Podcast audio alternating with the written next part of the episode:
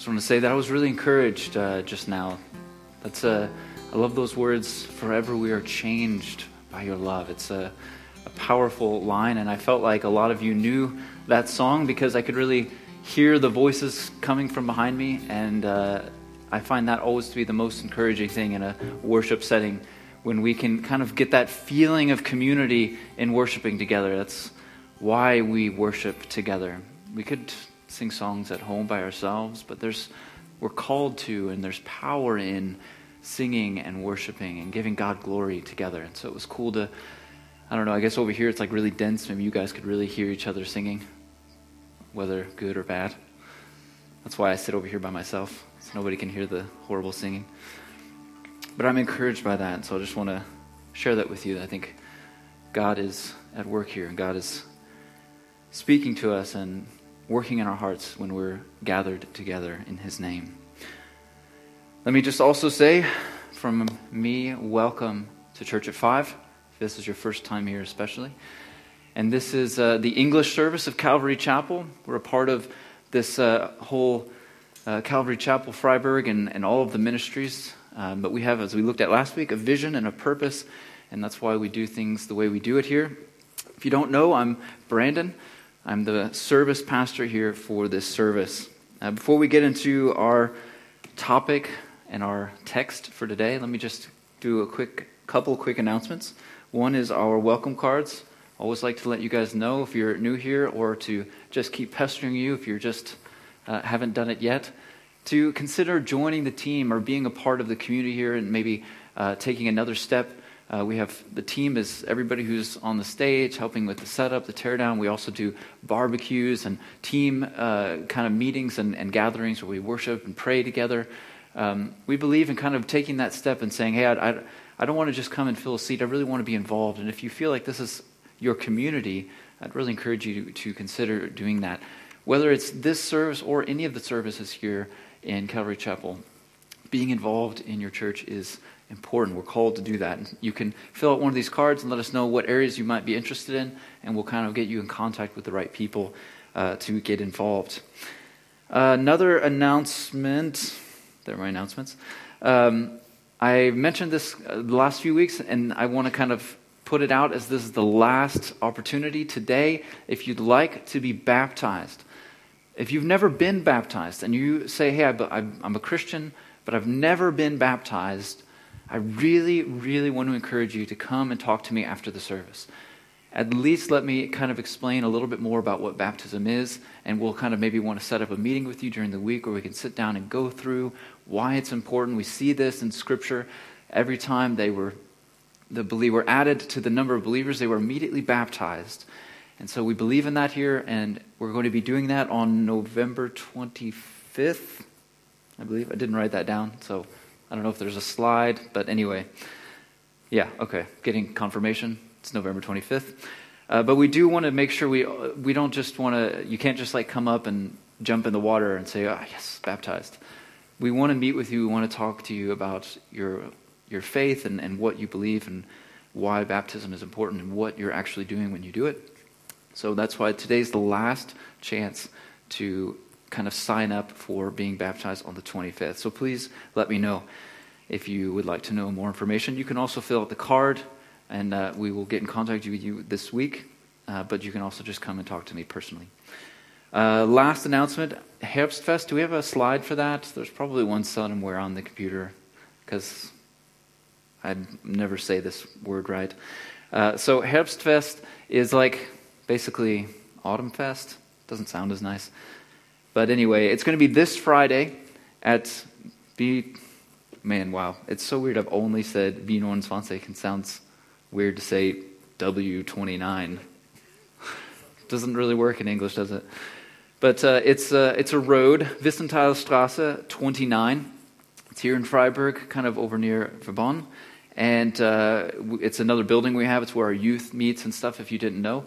And if you're part of Calvary Chapel, you're welcome to come. We, it's going to be food, and there's, I think there might even be some games I've heard rumors of.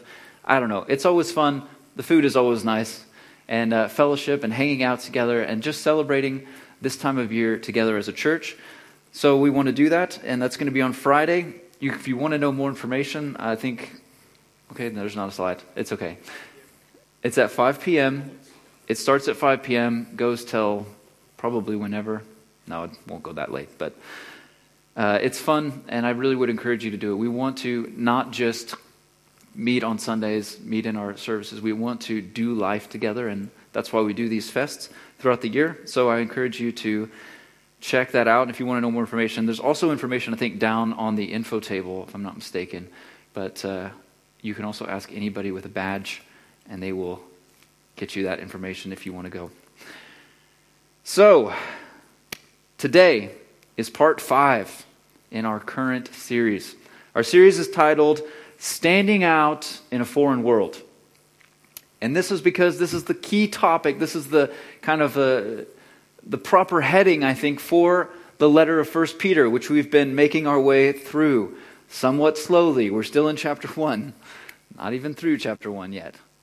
But it's a good, powerful uh, book that teaches us and shows us ways that we are meant to live, how our life is supposed to look as believers and foreigners here in this world because what? We're citizens of heaven. We don't belong to this world, but we're in this world. And so, how do we live? How do we navigate our everyday life? And he's going to get more and more practical in the following chapters, but he's really been taking his time, and we've been taking our time too, going through chapter one, where he kind of sets these precedences first of what it means. How can we get to the practical? We don't understand the motivation, we don't understand the why behind what we're doing. And that's what we're going to be continuing to look at today. And I want to remind you guys that this is God's Word. This is God's Word.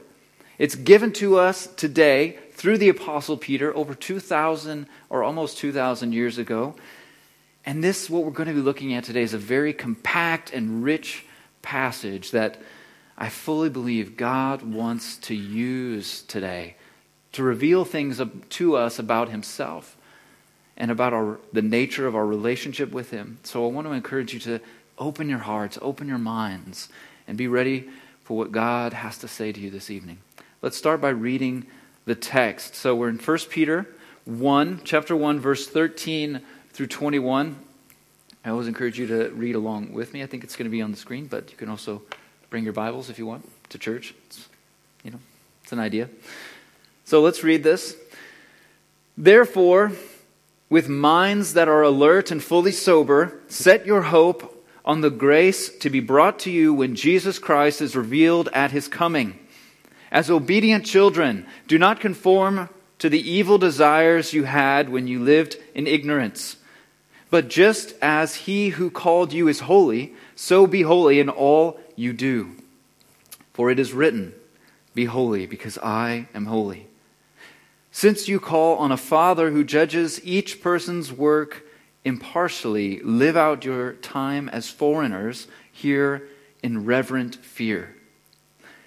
For you know that it was not with perishable things such as silver or gold that you were redeemed from the empty way of life handed down to you from your ancestors, but with the precious blood of Christ, a lamb without blemish or defect.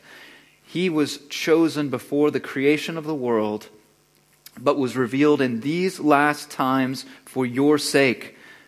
Through him you believe in God, who raised him from the dead and glorified him, and so your faith and hope are in God. Before we go further, let's just pray. Lord, we thank you for this text. We thank you, Lord, for your word that we can read together, learn from, grow from to, together today. I pray, Father, that you would open our hearts, that we would receive what you have to say to us through this text. And Lord, that every word that I speak, every word that comes from my lips would be your truth alone. In Jesus' name and to your glory. Amen. Now, I find this to be a very interesting flow of text. We see this kind of back and forth. And this is just the beginning. Uh, First Peter is pretty famous for having more, almost more commands than most of the New Testament books, at least for its size. It has a lot of commands, and we see a lot of commands right here in these few verses. But we also see this kind of flow back and forth between a, these, this uh, feel of command of what we should do and how we should do or what we shouldn't do. But then mixed in is this kind of reason or logic to why, would we, why we would do that, why we would uh, obey or follow these commands. So let's look at some of these commands. I'm just going to go very, very quickly here. So we have this, this idea of being alert, being fully sober in our mind. We have this command to set our hope, to set our hope, to set our focus, if you will, to fix our eyes on something, to not conform, but to be as obedient children, to be holy in all that we do, and to live out your time as foreigners with reverent fear. There's this commanding feel. And I know today we live in a time when we tend to try to avoid commands. It kind of feels uncomfortable, especially certain types of commands or phrases I think that are we find here things like obedient, being obedient, sober minded, living in reverent fear. These can be uncomfortable at times. But these commands are filled with hope, and they're orchestrated out of God's love. As I believe we will see as we go through the text in depth. So, verse 1, or the first part of verse 1 says, Therefore, with minds that are alert and fully sober. This is what he this is his beginning this is what he's setting setting as the stage for what he's going to get into and I think that we always see imperatives or commands, if you will, of the Christian life, of Christian living, always begin with a therefore, all through the New Testament. We'll see a lot of therefores in the rest of this book as well. Meaning, in light of everything I've said so far, all that I've gone through, here is what you should now do with that truth. And remember everything we looked at, therefore, do this. This is why I set that first. And Peter opened his letter with celebrating the wonders of God's salvation through Jesus Christ's work on the cross. We saw with the sprinkling of the blood. We are called for what? Obedience to Him. He celebrated the resurrection, the sanctifying work of the Holy Spirit, the election of God. And that's just in the first two verses. And then he goes and elaborates more in the uh, verses, especially in verse 3 through 9, we looked at uh, the week before last. So we see this kind of celebration of, of the work of God. And that's the premise, that's the point, that's the hope. We have to get that first. We have to consume that first. So he's saying, because you have been given this, because you've been shown all this great hope, Therefore, now go out and live it. And here now we're going to look at the beginning of what that looks like. The first tools we have in living out a life for God based on what we know in our salvation. First, we need to gain our, an understanding of the hope we have in Christ. Everything centers on, everything comes back to Christ. We have to first grasp that in our hearts. And throughout the letter, we're going to, as I said, we're going to see more and more commands of how to practically live out our lives as Christians. He's going to get very detailed and explicit in some situations. But intermingled throughout the letter, he never drifts far from giving a continual exhortation and reminders of the reality of our redemption and the promise we have in Christ. So we can never drift from that. We can never drift from that. This is because our strength is derived from this truth of the salvation we have in the Lord through Jesus Christ. When it stands at the forefront of our minds and, and of our lives,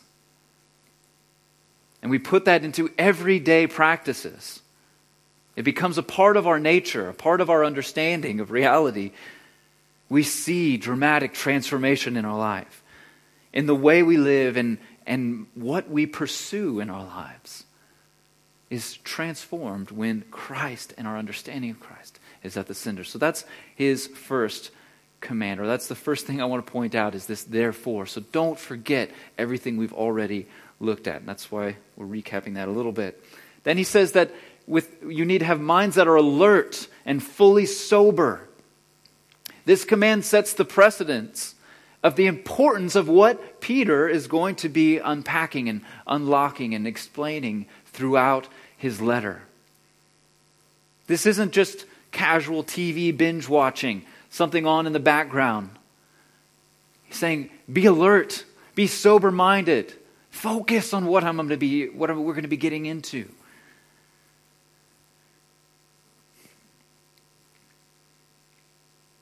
We are to be fully sober. Now, he's talking about, I think, primarily spiritual awareness, spiritual sobriety, where we, are, we have a clear mind and I think that sober, though, is a good thing to kind of take a little side piece on, a little side trail. Because we need, there's, there's kind of a, an analogy that we can build here and a practical application. That we are also called to be physically sober, right? We're not supposed to live in drunkenness. Because we want to keep our minds sharp. Now, I don't believe that alcohol is some evil thing that should be demonized, and as it sometimes is in our minds and in our cultures, as I've heard many times, that's not what I'm saying. And that's not what I believe. There's going to be wine at the table that, when we, that we're invited to when we sit with Christ. There's nothing wrong with that in itself, but we are called to live sober lives. And what that really comes down to is being alert, being ready, keeping our hearts as well as our minds sharp. And alcohol is a good analogy because it dulls and slows the connections, the interactions of our brain. That's not, that's science. It dulls us, it dulls our senses. Drunkenness dulls our sense and our connection to reality.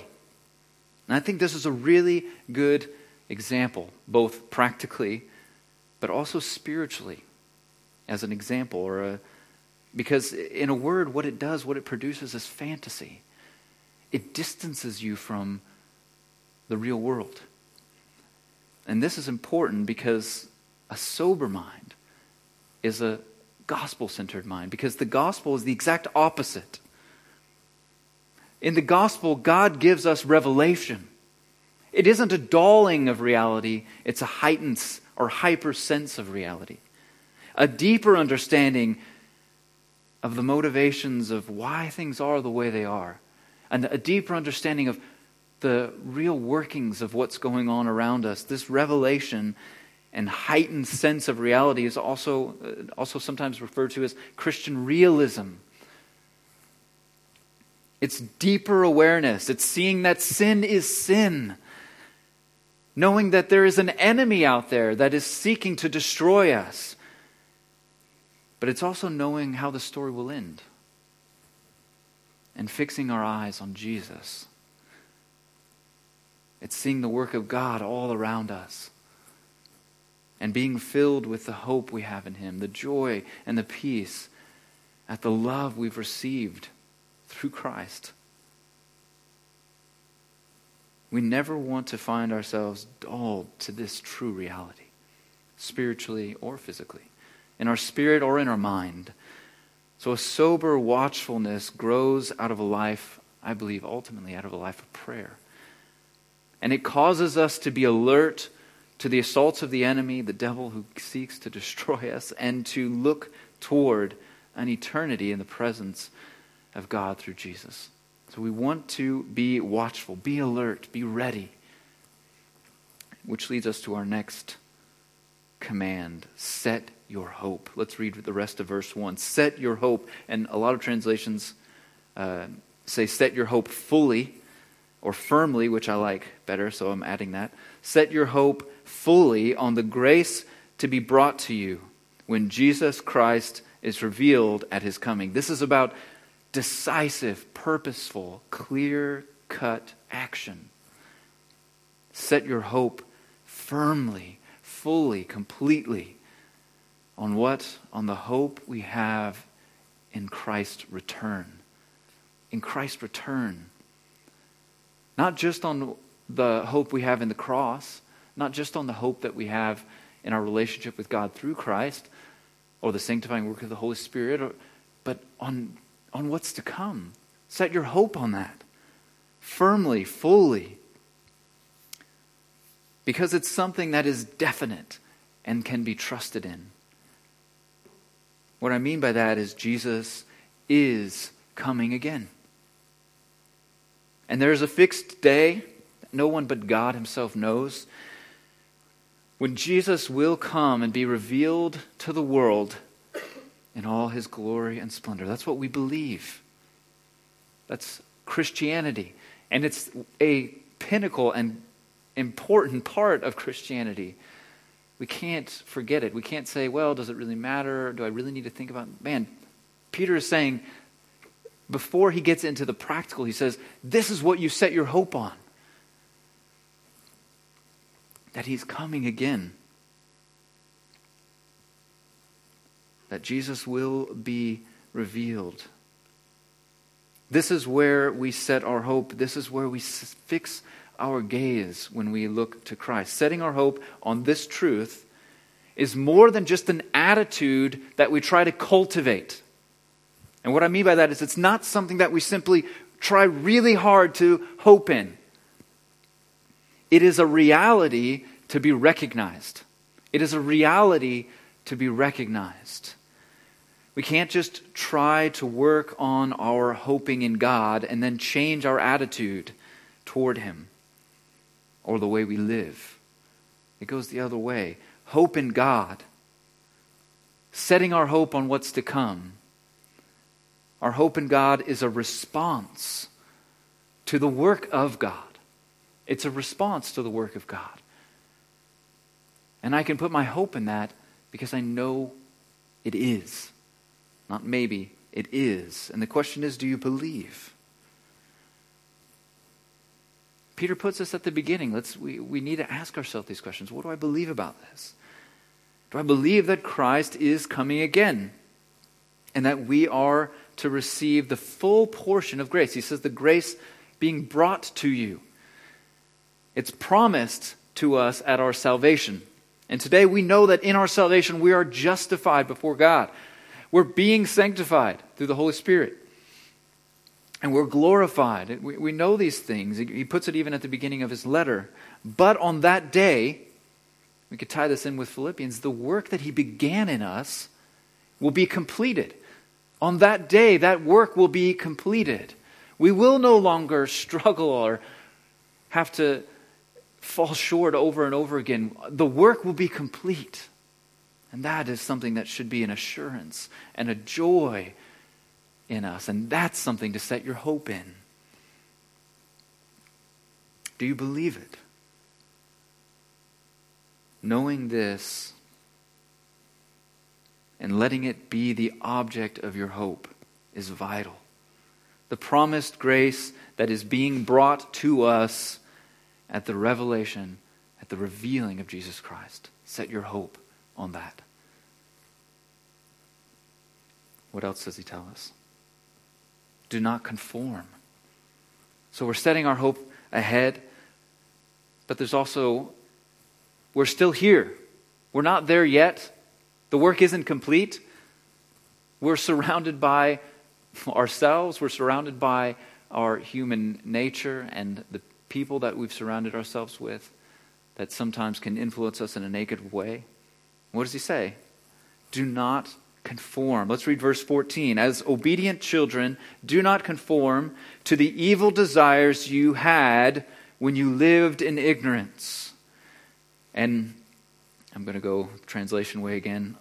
The translation I, I usually read is it says uh, children of obedience instead of obedient children, which is closer to the Greek. And I like that better because then the phrase really has, it implies that the obedience or that uh, we're that obedience is like our parent that we're children of obedience and i think that fits better with the image that peter is trying to convey because this is the this is to say that you've heard the truth Okay? You know what Christ has done. You understand the truth that Jesus is your Lord, and now you have made obeying him, you have made obeying him an authority in your life. You've made obeying him an authority in your life. You are children of obedience. We are no longer under sin and the weight and the destruction of sin. We don't need to conform. What, what does the word say? We are new creatures in Christ Jesus. The old is dead, it's gone. Something in the deepest parts of who you are has been radically transformed.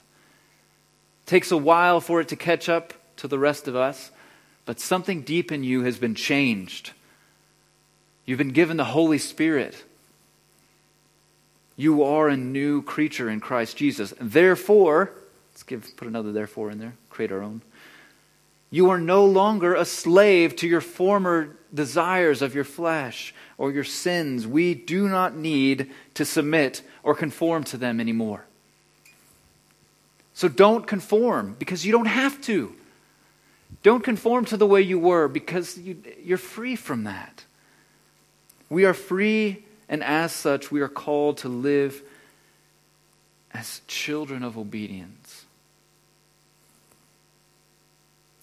This, at its core, is summed up simply in what Christ gives us as the greatest commands love the Lord your God with all your mind, heart, soul, and strength, and love your neighbor as yourself. It's that, it really can be boiled down to something that simple. We could obviously go deeper and deeper and deeper, but that's a great place to start. What is obedience? Just love the Lord your God. Not just a little bit. Don't give him some of the piece of your pie. Give him everything you have. Give him all of your heart. And I think out of that, you by default, love the people around you. And I want to encourage you not to be overwhelmed by this. Don't feel like you're, well, you don't know, man. I just, I can't see victory in, in, in the sin of my life. I understand how that is to struggle again and again with the same desires the same sins, the same things that drag you down over and over again. Our victory has already been won, and it belongs to you through Jesus. It doesn't mean you won't fall short. It doesn't mean you may battle with it all your life. But there will be a day where you won't anymore, when the work is complete. And that is where we set our hope. It's all connecting. It's like it's been written on purpose. God has a plan, a purpose, and He's bringing you to completion. So don't feel overwhelmed if you're struggling with the same sin over and over again. You are made new and you belong to Christ. So, with eyes fixed on Him and His return, be transformed by the hope you have in Him through the love you have received from him. And then it gets a little bit heavier. Be holy. Be holy. Verse 15 and 16. But just as he who called you is holy, so be holy in all you do. For it is written, Be holy, because I am holy. That's from Leviticus, that quote. Be holy. Whew. And we could go really deep into God's holiness, but in a very simplified version of what God's holiness is, is it's His perfection in all of its ways, perspectives. It's His perfection, His complete righteousness. He is holy. And we as His people are called also to be holy because He dwells within us. God, this isn't a new thing. God called the Israelites to be holy. That's where that was uh, first spoken, where that was quoted from, that Peter's quoting. And this was because God dwelt amongst them. They represented God to the other nations. So he says, Be holy, because I am holy. And this is why there were so many demanding practices of ceremonial cleansing. And ultimately, we can look back and see now that there was a symbolism for holiness in all of that. It all represented their spiritual defilement. So they had to go through all of these things. There were sacrifices and rituals. Even the soldiers were required to carry a shovel to keep the camp pure. And I'll let you figure out what they were burying with those shovels. They had to keep things clean and pure, and it was all an image and a symbol for holiness. But God revealed to Peter, revealed to all the apostles throughout the New Testament, but as we're looking at Peter, he revealed to Peter in Acts that the practices of ceremonial cleansing had been fulfilled through Christ. And now there didn't, we didn't need to have all these different ceremonies and, and sacrifices to become holy before God or pure because we're not holy. We never will be. We're made holy because of the blood of Christ. When God looks at us, he looks through Christ. And he sees his blood that paid for the holiness that we can receive. But I want to elaborate on this. Now, the, the true fruits of holiness are found in an obedient life. Not your holiness is found in an obedient life. Don't misunderstand me. You're not made holy by your actions, you're made holy by Christ. But the fruit of a holiness, of that holiness that you've received, is found in an obedient life. So be holy because I am holy. Can we ever hope to truly be holy? Of course not. Well, we fall short. So, what he really means here, I think, in living out an obedient life, in being holy in all that we do, is found in verse 17. Since you call on a Father who judges each person's work impartially, live out your time as foreigners here in reverent fear. How can we seek to live a holy life? First, I want to be clear it's out of the love we have from God and our relationship with Him. What does He say? Since you call on a father. A father. Not just Lord, not just a king, father. And that is only because of his love. He loved us so much, right, that he gave his son to die for us. And in that, we now can come to him and call him Father. And he calls us son and daughter. That is out of love, a love that we can never fully fathom or fully appreciate in all of its splendor and glory. It is first out of God's love for us that we can live a holy life because of what we've received. And it is He, it is Christ ultimately that judges us. So our holy perfect, righteous, and loving Father is also our judge. And he looks impartially on all of his children. He looks at us all. There's, it doesn't matter if you're rich, poor, what your educational background is. That, he doesn't care about those things. He looks at us, at our heart, at the motives behind what we do, at the reasons behind what we do. And I want to be clear here. I see very clear in the New Testament that we will, as believers, stand before Him to give an account for our lives. Now, not because, not, not to prove ourselves to Him or to merit our salvation, we are covered by grace, and our sins have been wiped away. But there still is the question of what have you done with that? What have you done with what you've been given? What have you done with the grace that you've received, with the salvation given to you? God says, I sent my son to die that you might live, that you might come to me and call me Father. What have you done with that? What we do today, the moments of our lives now, will echo and matter into eternity. He says, Live out your time as foreigners here in reverent fear. I want to talk about fear because it's something that can be misunderstood. And we can tend to lean either way too much to one side or to the other. And I think the truth lies somewhere in the middle, as what we see in Scripture. We do not want to have an unhealthy fear of the Lord.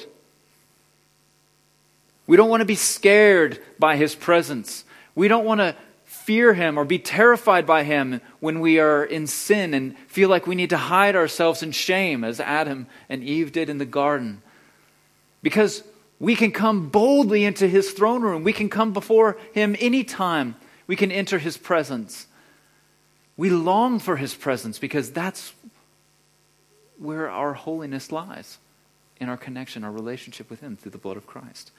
So we don't want to have an unhealthy fear that pushes us away from God or makes us feel like He's going to hit us with a stick.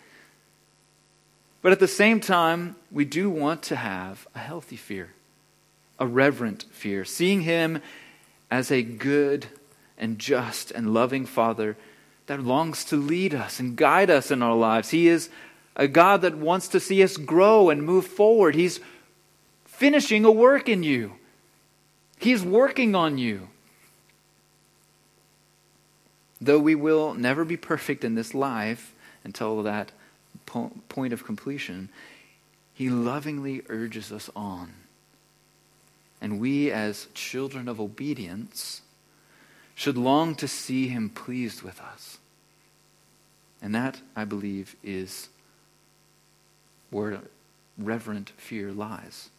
This is obedience, reverent fear of the Lord that we would long to see our lives lived in such a way that we bring pleasure to the heart of God and joy to his spirit, that he may look on us and say, Well done, good and faithful servant. Man, you did good.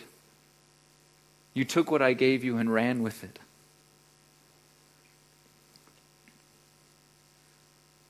Reverent fear. This is, this is about the fear of pleasing a loving parent.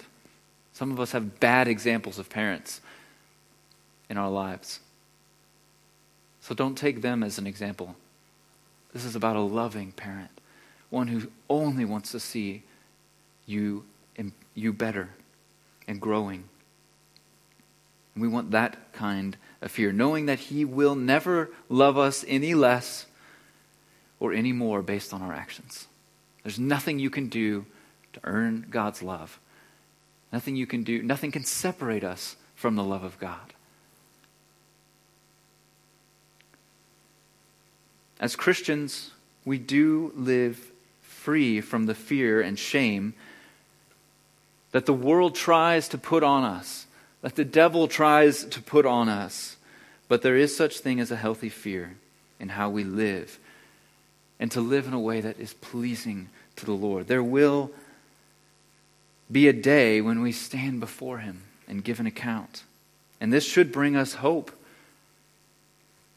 and joy that we would be with Him in eternity, but it also brings accountability. And this is what is meant by reverent fear accountability to what we've been given. If we are to stand before God, can we have hope? Can we have anything but dread apart from Christ? Of course not.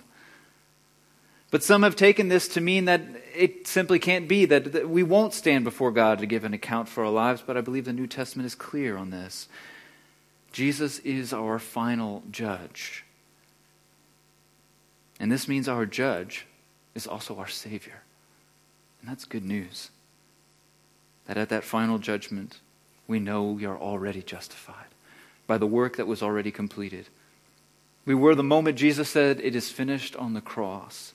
At that point, we were fully justified, forgiven, called, redeemed, and completely set free in Him. So when we talk about God's judgment, we talk about standing before Him,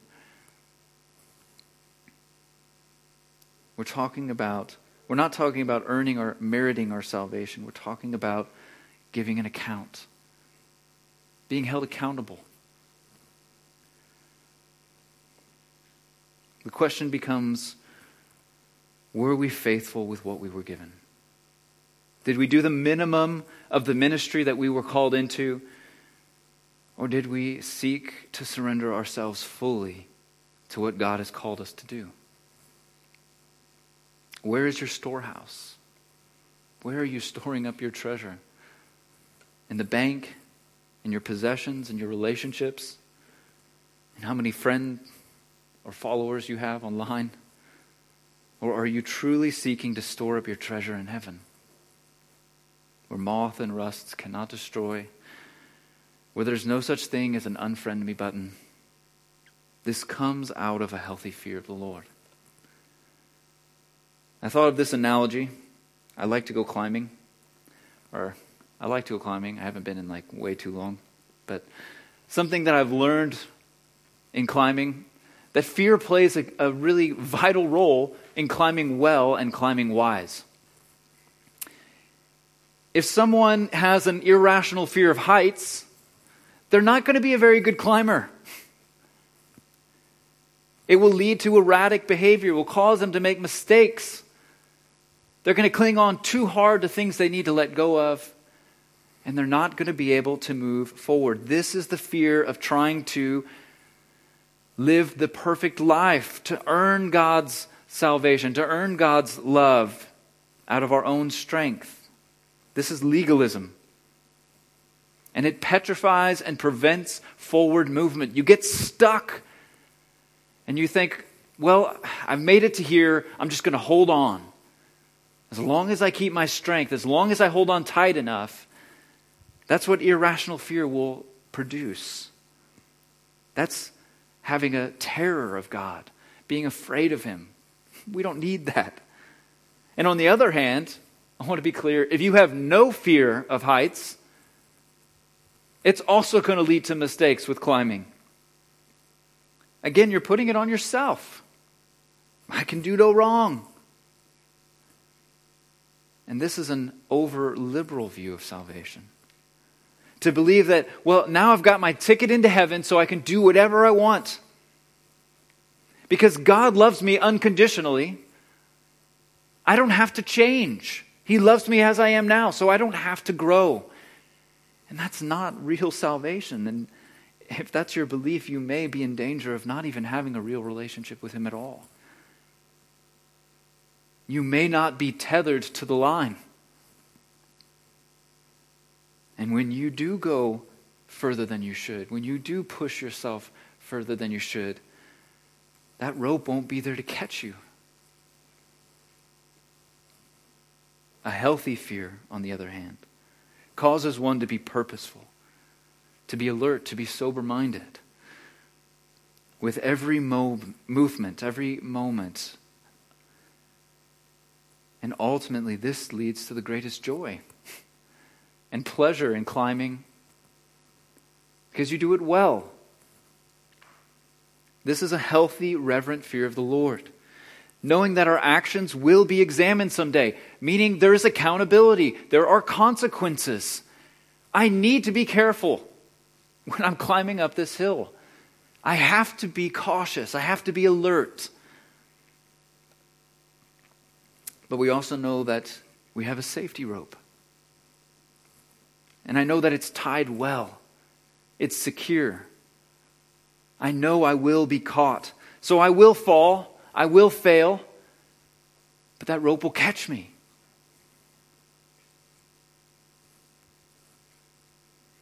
I'll not be completely defeated. I will not be destroyed. And I can live free in that. I can take risks. I can reach for that thing that, that grip that might be just a little bit further than I thought I could go. Because I know that if I don't make it, I'll be caught. I can pursue a holy life in all that I do. Because I am, con- I am covered by the grace of Christ's work on the cross, and it will always catch me. It will never, ever fail me. That is the healthy, reverent fear of the Lord. I can just get back up, I can keep going, fixing my eyes on Christ again. In closing, I want to read, or starting to close, we'll read verses 18 through 20 just to get through all of our text. For you know that it was not with perishable things such as silver or gold that you were redeemed from the empty way of life handed down to you from your ancestors, but with the precious blood of Christ, a lamb without blemish or defect he was chosen before the creation of the world, but was revealed in these last times for your sake. And we looked at that last week, how uh, that out of all of history, all of the history of uh, Israel, and, and, there was all these, all the prophecies. There was these images, these glimpses of what was to come, that there would be a promised Messiah, but they didn't get the whole picture. And yet today we live in a time, we live in the new covenant, where we get to see the whole thing. We see clearly. And that's something that should bring us great joy. He says, For your sake, he was revealed in this time. And that's something that should bring joy to our heart. And then he says, You were, you were redeemed from the empty way of life handed down to you. Now, he's talking about kind of the, the pagan um, rituals that, were, that they had been kind of practicing. But I think there's more to this that can really apply to our lives today. From our earthly fathers and mothers, We've inherited all kinds of symptoms that are built into our DNA, built into our flesh, where the father was abusive, and then his son is abusive, and then his son is abusive. And we see these traits go through families all the time. And I just want to take a moment to say that we have been freed from that. We have a heavenly Father, and from him we've received the gospel. We've received the gift of Christ. And we can receive that instead. We are to imitate God, our Father, in our hearts. And it is out of our hearts that our holy lives will flow. It's based and centered on love. His love for us transforms us and our hearts and it frees us from the bondage and burdens of inherited traits as well. We are simply imitating the love we've received by, the God, by God's grace in saving us and pouring His Holy Spirit into us. So we're free from those things. And from this, we see holiness for us is then derived from what? the Lamb, the Lamb without blemish. As I said earlier, that wiped away all of the rituals that needed to be done before with one sacrifice in Jesus Christ. And so we can be holy in sanctifying Christ in our hearts as our Lord today. We were brought, we were bought at a great price. The price of Christ's blood. The only way we can ever hope to live holy or even have the desire to live holy is when we belong to God. And we belong to God through faith in Jesus Christ as our Lord. To reject this truth, to reject this truth leads to a life that tramples on the gift, on the precious gift of Christ's perfect, innocent blood that was spilt for us.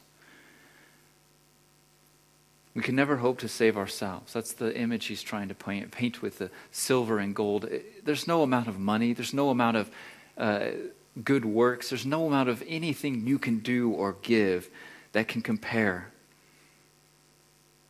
It is only by the perfect gift. A life had to be given, had to be ransomed, and that payment was satisfied in Christ alone. And Christ's blood breaks all the chains. It defeats both our past and the dread of a doomed future. And it replaces these with redemption from our past and a hope in the future that we can fix our eyes on. In closing, let's read the last verse. Through him you believe in God. So it is through Christ that we believe in God. I love this verse, it's very deep. It is through Christ that we believe in God. And God is the one who raised him from the dead and glorified him. So your faith and hope are in God. And it goes back to what he says at the beginning that it was out of God's foreknowledge that you belong to Christ, that you were called, that you were elected, as he calls them the elect. We see this coming back to this plan of God God has a purpose. God knows what He's doing. He's behind everything. So, your ultimate hope, everything you fix your, your eyes on when you look to Christ, your hope is in God. He is our judge, He is our Redeemer. He calls us His children, and we can cry, Abba, Father, to Him. I want to invite the band to come back up. It is a complex and dynamic relationship that brings reverent fear, complete submission and indescribable joy and love through His grace. This is why our hope is in Him. We're going to close with one last song. That's we're going to worship together. Before we do, I want to we're going to take up our offering really quickly. I'll invite the ushers to come to the front. We uh, we believe that giving is something that we do as an act of worship. It's not something that we're required to do or forced to do. It's something that we're invited to do. And so I would invite you now, if you have it on your heart, to give. Before we do, let me pray. Father, I thank you for all that you're doing in this community, all that you're building here in this church and for this city. And I pray that you would bless this offering and that it would be used to glorify you and to further your kingdom here in this city. In Jesus' name, amen. So I want to invite you guys, they, you guys can pass the hats. And um, after the hats are passed, I want to invite you guys to stand and worship as we do one last song. And I also want to invite you, if you need prayer today, as the last song is playing, I will be over here. Uh, and would be happy to pray with you. And also after the service, if you need prayer, please feel free to come to me or anybody who has a badge, and we'd be happy to pray with you. 2 Corinthians 13. May the grace of the Lord Jesus Christ and the love of God and the fellowship of the Holy Spirit be with you all. That is our prayer, Father, this week. That you would be with us all, before us as our hope with us in all that we do, that we may seek to live wholly before you. In Jesus' name, amen.